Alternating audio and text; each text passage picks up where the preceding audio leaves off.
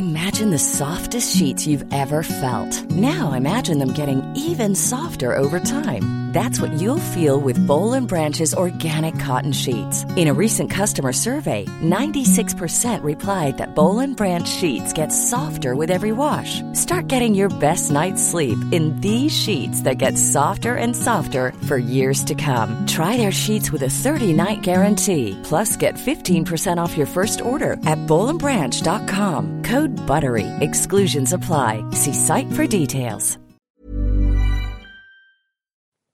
There's an old saying that if you want to really understand someone, you should walk a mile in their shoes. But what if you could walk in their actual body? Well, thanks to virtual reality headsets, this is now, at least virtually, possible. And by fooling people into thinking they have a child's body, or one belonging to someone of a different skin colour, Mel Slater and his colleagues in Barcelona have discovered that this changes behaviour too.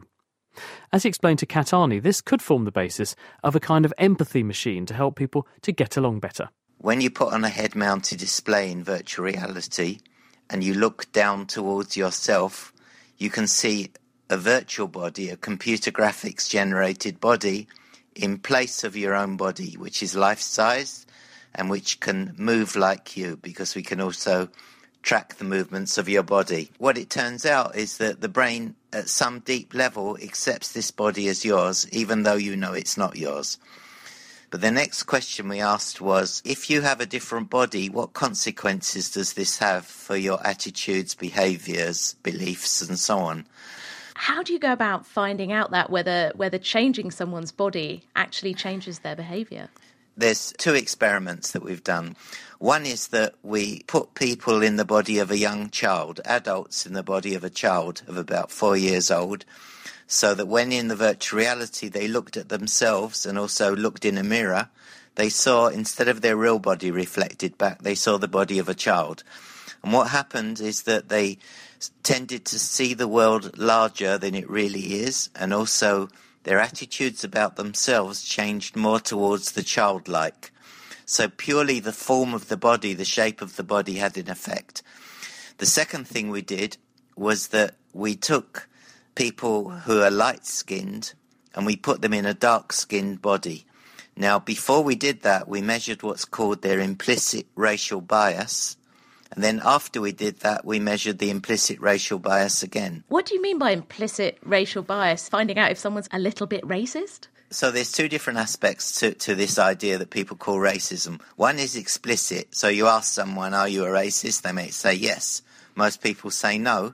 They're not, and they're liberal, and they don't have these racist attitudes. But implicitly, because of the kind of society we live in and all the influences we have throughout our whole lives, there is a kind of racism that operates on an implicit level. For example, somebody might go on a bus and unconsciously choose to sit next to this person rather than that person, not because they're explicitly racist, because that's how things are in their mind. Or in a job interview, you may not be explicitly racist to offer a job to this person rather than that person, but it operates at an unconscious level. So what do you find then when you switch someone's skin colour from light skin to dark skinned? That implicit racial bias disappears. But if you put the same people in a light skinned body or even a purple body, it doesn't happen.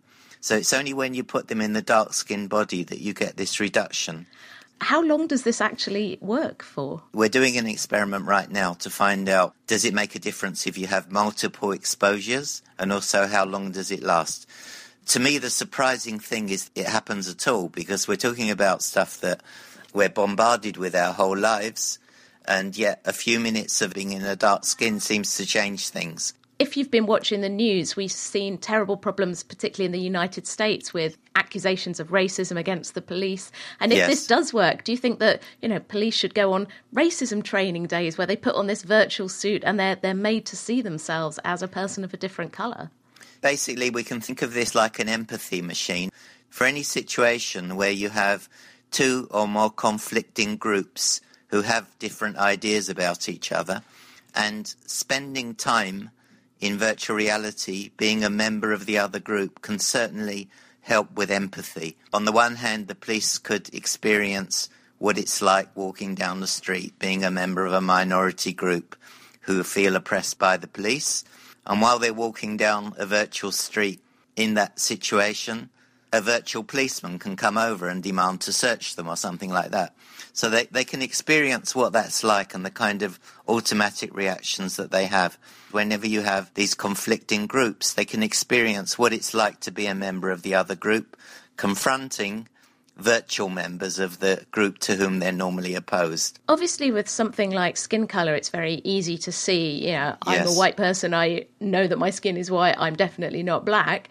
If I was, say, to meet someone who had very different political views from me or religious views, would that work? Because if they had the same skin colour as me, I might find it harder to put myself in their shoes. Yes, it's, it's an interesting question. There it, w- it would be just technically a bit more complicated to do, because there you'd have to have ways of each side expressing what their views were. So there'd need to be like a conversation.